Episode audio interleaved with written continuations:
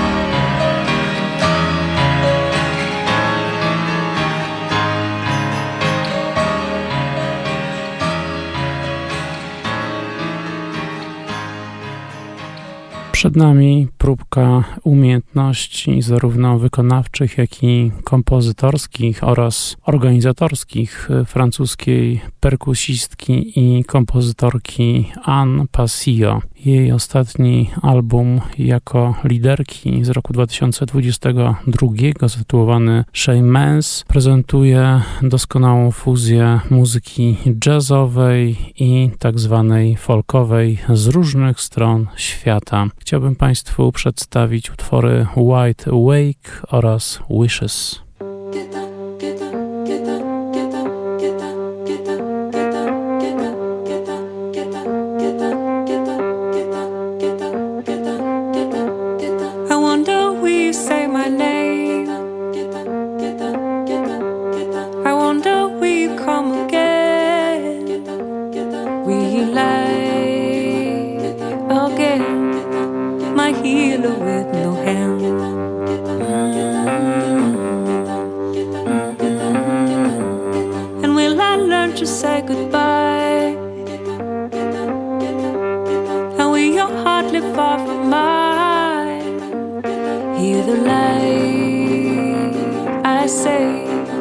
I will until